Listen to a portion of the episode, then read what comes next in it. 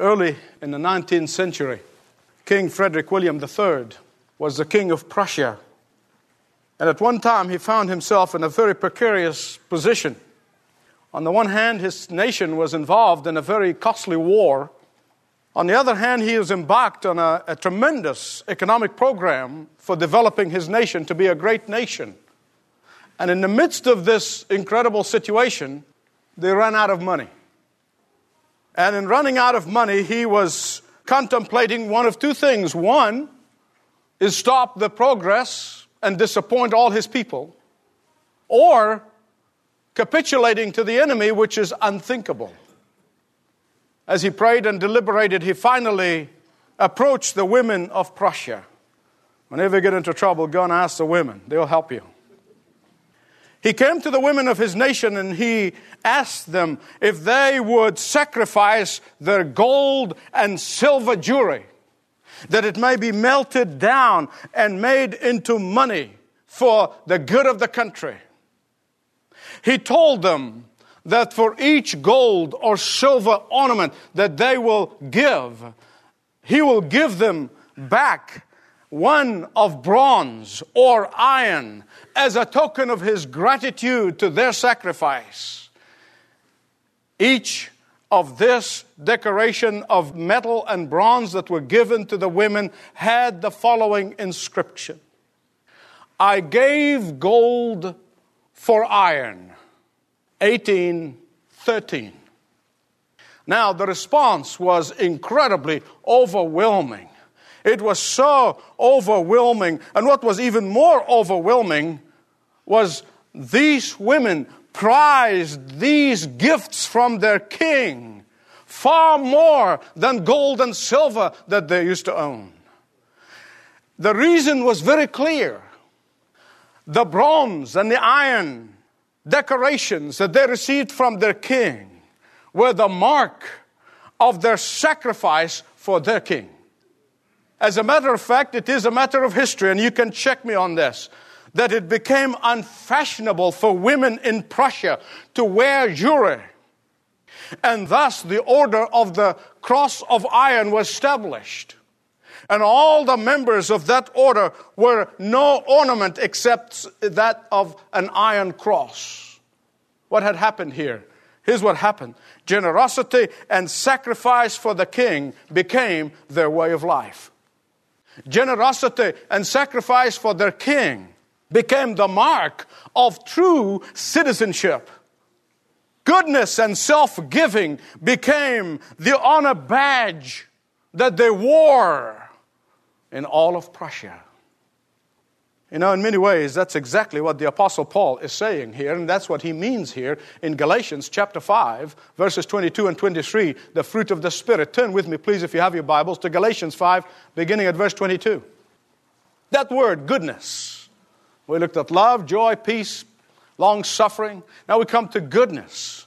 One word, agathos. Agathos, which is translated goodness in most of your Bibles. It literally means giving to others as an outflow from the character that is filled with goodness. That's what really means. It is like a fountain, a multi layer fountain.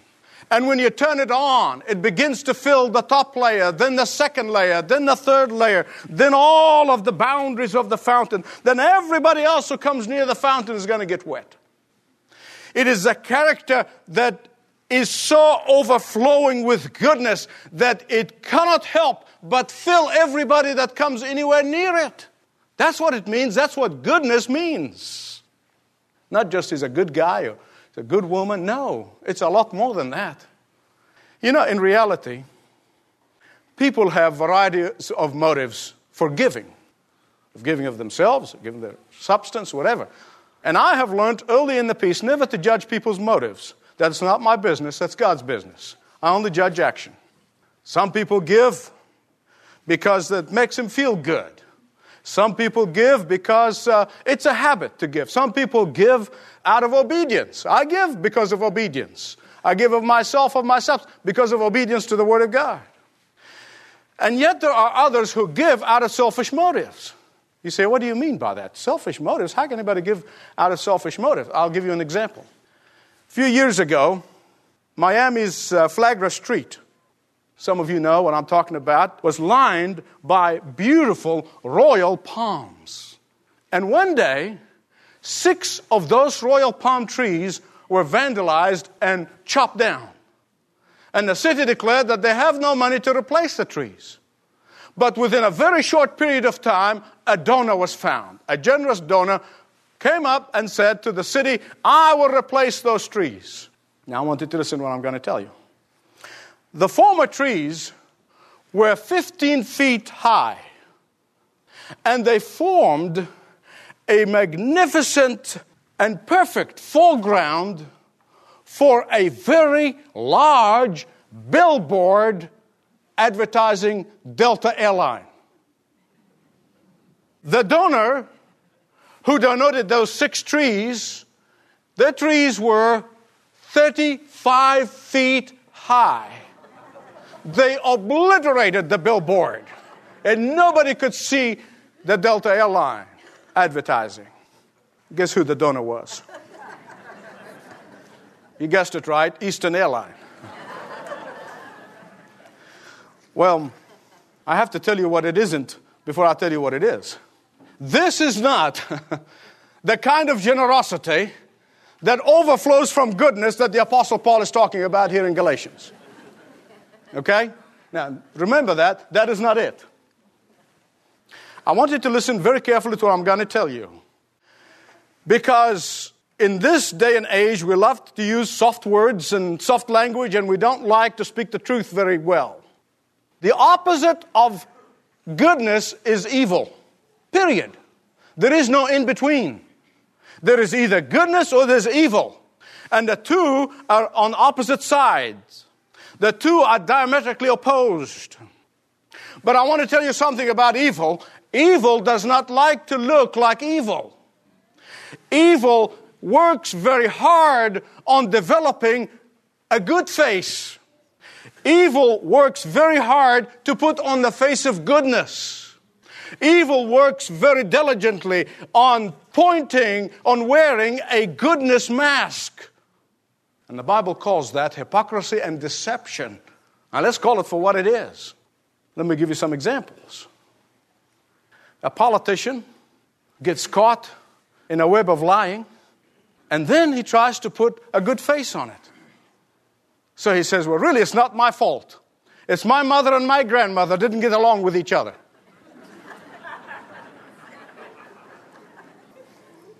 A man or a woman walk out on their family. And in order to put a good face on it, they say, Well, I really owe it to myself to become happy in my marriage. And since I'm not happy in my marriage, this is a good decision. Someone drinks to excess and tries to put a good face on it. I just have too many problems in life and I need time to forget my troubles. So they put good face on what is destructive to their life and their bodies to say nothing of the misery that they cause to the loved ones. Or take the person who is blessed of the Lord, and instead of being faithful with the blessings of God that God has given him or her, instead of turning back to God what belongs to God, they keep it. And then they try to put a good face on it. Oh, we have lots of expenses, Brother Youssef, don't you understand? And surely you must know that God wants me to pay cash for my $100,000 car. Don't you understand that? Oh, yes, I do. I do understand that. In fact, uh, somebody told me and said, You know, I am doing so well in the, in the market. My investments have done so well. I'm not giving anything to God and because I'm going to double everything. And when I do, I'm going to give God a big lump sum. Well, I told him something, and I'm sure his pastor probably likes me for it. I told him a story about R.G. Letourneau. R.G. Letourneau, the founder of Caterpillar movie, Earth Moving Equipment, was one of the great stewards of all times, one of the real generous men of, of his time. And uh, one day, he testifies that uh, he made more money one year than he ever made before in his life. So he said, Well, look, I'm not going to be as generous this year. I'm going to take this money and I'm going to invest it for God and I'm going to really more than double it. And next year I'll give him a lot more than I've ever given him before. So he testifies what happened the following year. He lost it. He lost that investment altogether. And one day he said he was praying. And he was praying and feeling bad about what happened, and he heard the Lord to be speaking to him. And the Lord said to him, He said, Bob, next time give me my money and I'll do my own investment.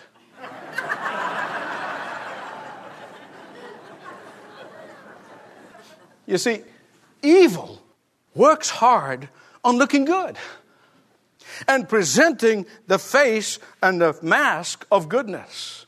And lately, there's more and more of this thing of evil putting on the mask of goodness than I have seen in a long time. Lately, I've seen more hypocrisy and lying and double talking and double dealing becoming respectable. I'm going to tell you why. Because, listen to what I'm going to tell you very carefully people look like the leaders. People act like their leaders.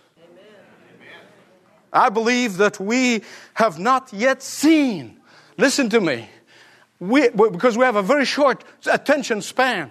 I believe with all my heart that we have not begun to see the ramifications. We have not begun to see the consequences of putting a good face on evil and a good mask, and we call evil good and good evil. Listen to me. It's a matter of time. Mark my words. What's going to happen to us as, a, as people? And the Word of God is telling us unequivocally, clearly, that generosity that is the outflow of the goodness of character is the true fruit and spirit of the Spirit, period. Be careful of the false goodness. Be careful of the inferior goodness. Be careful of the fake goodness. It is nothing but evil with a good face on it. Agathos. Agathos. Agathos refers to the pure, sincere goodness. Agathos refers to the goodness that springs forth in a God like action toward others. Agathos is characterized with honesty, with truthfulness, and with a blazing integrity. Agathos is generosity that flows out of the goodness of pure self giving to everyone around it. Agathos does not mean just giving of things or even giving of oneself. It has a deeper meaning than this. I wish I could even personally comprehend it, let alone able to explain it to you. Agathos is the attitude that you have toward all those around you. Agathos is having an outstretched hands, not a clenched fist. Agathos is the desire to help and comfort and encourage and motivate. Agathos is a virtue that cannot be contained. It cannot be bottled up. It cannot be hid from view. It is reflected in your finances. It is reflected in your thoughts. It is reflected in your speeches. It is reflected in your emotional reactions. Agathos, goodness, generosity. You know, of all the fruit of the Spirit, goodness or generosity, that is the outflow of the goodness of character, probably most uniquely the attribute of God. If as an innocent man crucified, we would say, wow, isn't that incredible? But we're talking about God here who left the glories of heaven. He was there before the creation, and yet he left it all. He took it off like a robe, and he came down as an embryo in a baby, and then he hung on a cross in order to satisfy the justice of God, so that whosoever comes to him, believing, repenting, turning to him, will be eternally saved from hell to heaven. That's it. That's the generosity of God that flows out of the goodness of the heart of God people become like their leaders. And we become like those with whom we hang out. And when you hang out with God, you will reflect the character of God. When you hang out with God, you will be filled with the Holy Spirit of God on a daily basis. When you are hanging out with God, you will bear the fruit of the Spirit. Please listen to me very carefully. What I'm going to tell you is very important because I've seen that all across the world among Christians in churches of varieties of denominations and backgrounds. There are so many Christians who think the Christian life is a drag. There are some people in the churches who think the Christian life is hard work. There are Christians in the churches who think that Christian life is a drudgery. And there are even some who think the more drudgery it is, the more spiritual they are. I want to declare to you, listen to me carefully, I want to declare to you as loud as I can that this is wrong. This is not the spirit filled life. This is not the life in the Spirit of God. The spirit filled life is this. Listen carefully, please. The spirit filled life is this. The closer you get to the flame of the Spirit, the more joyful you'll become. The closer you get to the Spirit's fire, the purer you'll become. The spirit filled life is that the closer you get to the Holy Spirit's light, the more glowing you become. The spirit filled life is that the nearer you get to the fountain, the more overflowing that you'll become. The spirit filled life is that the closer you walk with Jesus, the more you look like Jesus. That's it. Do you want to bear the fruit of goodness and generosity that flows out of a good heart? Then get filled with the Holy Spirit of God on a daily basis. Every day, empty yourself of yourself and even of your own opinions and say, Holy Spirit of God, fill me, take over today. Get to know the character of God on a daily basis. Get to talking to God on a daily basis. Get to hearing the voice of God on a daily basis. Listen to what Martin Luther, the great German reformer, said Whoever knows that God is gracious to him, whoever knows that God is gracious to him, walks through life along the path of roses even in tribulation. And for him, the land flows with milk and honey. That's it. It is knowing that God is so gracious to you and understanding, comprehending, appreciating, responding to the graciousness of God that will bless you in life. I know some of you are familiar with this common psychological disorder in children which is called attention deficit disorder, ADD for short. Those with ADD have difficulty concentrating and focusing on the task at hand. I am convinced, listen to me please, I am convinced in my own heart that the vast number of Christians have what I like to call SADD, spiritual attention deficit disorder. They can't concentrate on their prayers. They can't concentrate on their Bible study. They can't concentrate on serving consistently. They can't concentrate on ministering faithfully. Why? Why? Like the ADD child, they are fighting too many biological and learned forces that easily distracts them. To be sure, we are fighting. We are fighting. We are fighting fallen nature destruction. We are fighting the devil destruction. We are fighting the world system destruction. We are fighting the television and, and the media destruction. To be sure, yes. But the only way you and I can overcome, the only way you and I can develop the character of God, the only way you and I can reflect the character of God to a world that is going to hell in a basket is by daily making time to be with God. You may have to get up an hour early. You might have to turn the television off an hour early. You might have to have somebody who holds you accountable for spending time with God. Do whatever it takes to be filled daily with the Spirit of God in order that you may bear the fruit of the Spirit. I'm going to tell you this and I'm going to close.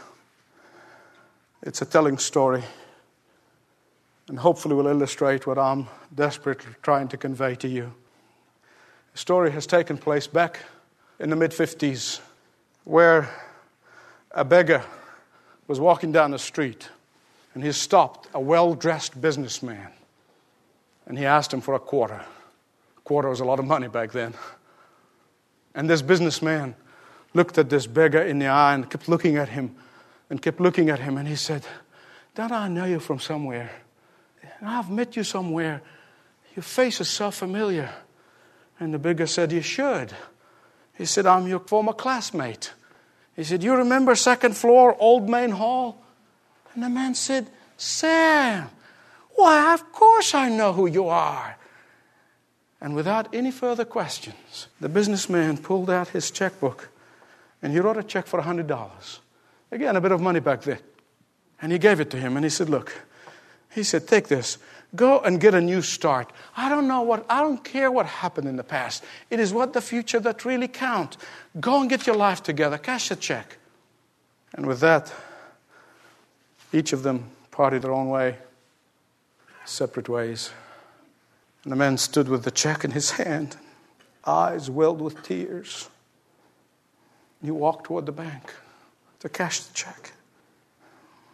And then when he got to the bank and saw the well dressed teller behind the desk, the spotless floor, clean interiors, he said himself, his dirty clothes. He said, I can't go in there. I can't go in there. They would think I forged it. I don't look like the people who are inside. They will never give me this kind of money. They'll swear that I forged it. And as he muttered these words, he turned away from the bank and went away. And next day, the two men happened to meet again. And the man was surprised. He said, Sam, what did you do with my money? Did you gamble it? Did you drink it away? What did you do with my money? And the man put his hand in his dirty pocket, pulled out the check, and he told him why he didn't cash it. And the businessman looked him in the eye. He looked him face to face. He let the eyes meet, and he said to him, he said, Listen, my friend, what makes the check good is not your clothes, is not your appearance. What makes the check Good is my signature. Go and cash it. Beloved friends, I want to tell you you know, there are many Christians who are spiritually in rags. Oh, yes, physically, they may be in the latest fashion, but, but spiritually, they are in rags. And spiritually, they are tattered and, and they're bedraggled and they look to the fruit of the Spirit of love, joy, peace, patience, kindness, goodness, faithfulness, gentleness, and self control. And they're looking from the outside in and they say, I can't do that. I can't do that. Like the beggar on the outside of the bank looking in, they're saying, I can't do that. It is impossible for me to do that. And the devil loves to see you defeated. The devil loves to see you helpless. The devil loves to see you in a state of resignation. But here's the good news the good news of the Word of God says God comes in through His Word and He'll say to you, It is not your spiritual rags that matter. It is not your efforts that will help you. It is not your trying harder that will bless you. It is not your public image that you're trying to project that will bless you and help you. No, it is my strength that counts. It is your identity with me that will give you the power. It is hanging out with me and my son through the Holy Spirit and spending time with me that will bless you and will allow the goodness to overflow with generosity. Go cash it. It is God's signature that count. Shall we pray? There may be someone here who's been trying so hard. They think they can earn their way to heaven and heard for the first time it is only by grace that you are saved, not works. This is a critical moment when you can say yes to Jesus. Thank Him for dying on the cross for you receive the gift of salvation that He's offering you today. Repent and turn to Him. There may be somebody here who's been a believer for many years. They're walking their Christian life in drudgery. And they're trying hard. And the Spirit of God has spoken to you and says, You know, you heard my word. It's not through your hard work and your effort. And it's when you come under my authority that I will flow in you and within you and through you with goodness and generosity that you have never, ever, ever experienced before.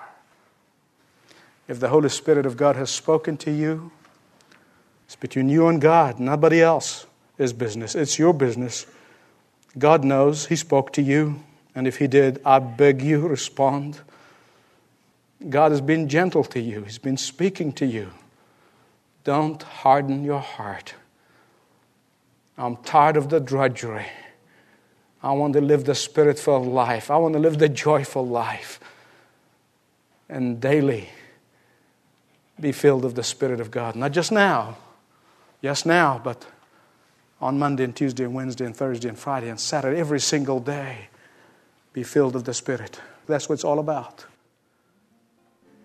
Holy Spirit of God, we bless you that you have spoken to us. You have spoken to me. I bless you and thank you. And Holy Spirit of God, lift up our prayers, take them to the Father. Oh, Father, we cry to you and pray to you that we have come in obedience, that we have come in surrender. Father, we thank you that you have given us your Holy Spirit. That when Jesus was lifted up on high, He left Him, He sent Him to us in order to bring us into conviction. Oh God, we pray that as we are filled of Him, that we would never grieve Him by disobedience, that we would never quench Him by refusing to hear His voice. And Lord God, I pray in the name of Jesus. Amen. Thanks for listening to this message from Dr. Michael Youssef, recently featured on Leading the Way. If you'd like to know more about us, please visit ltw.org. That's ltw.org.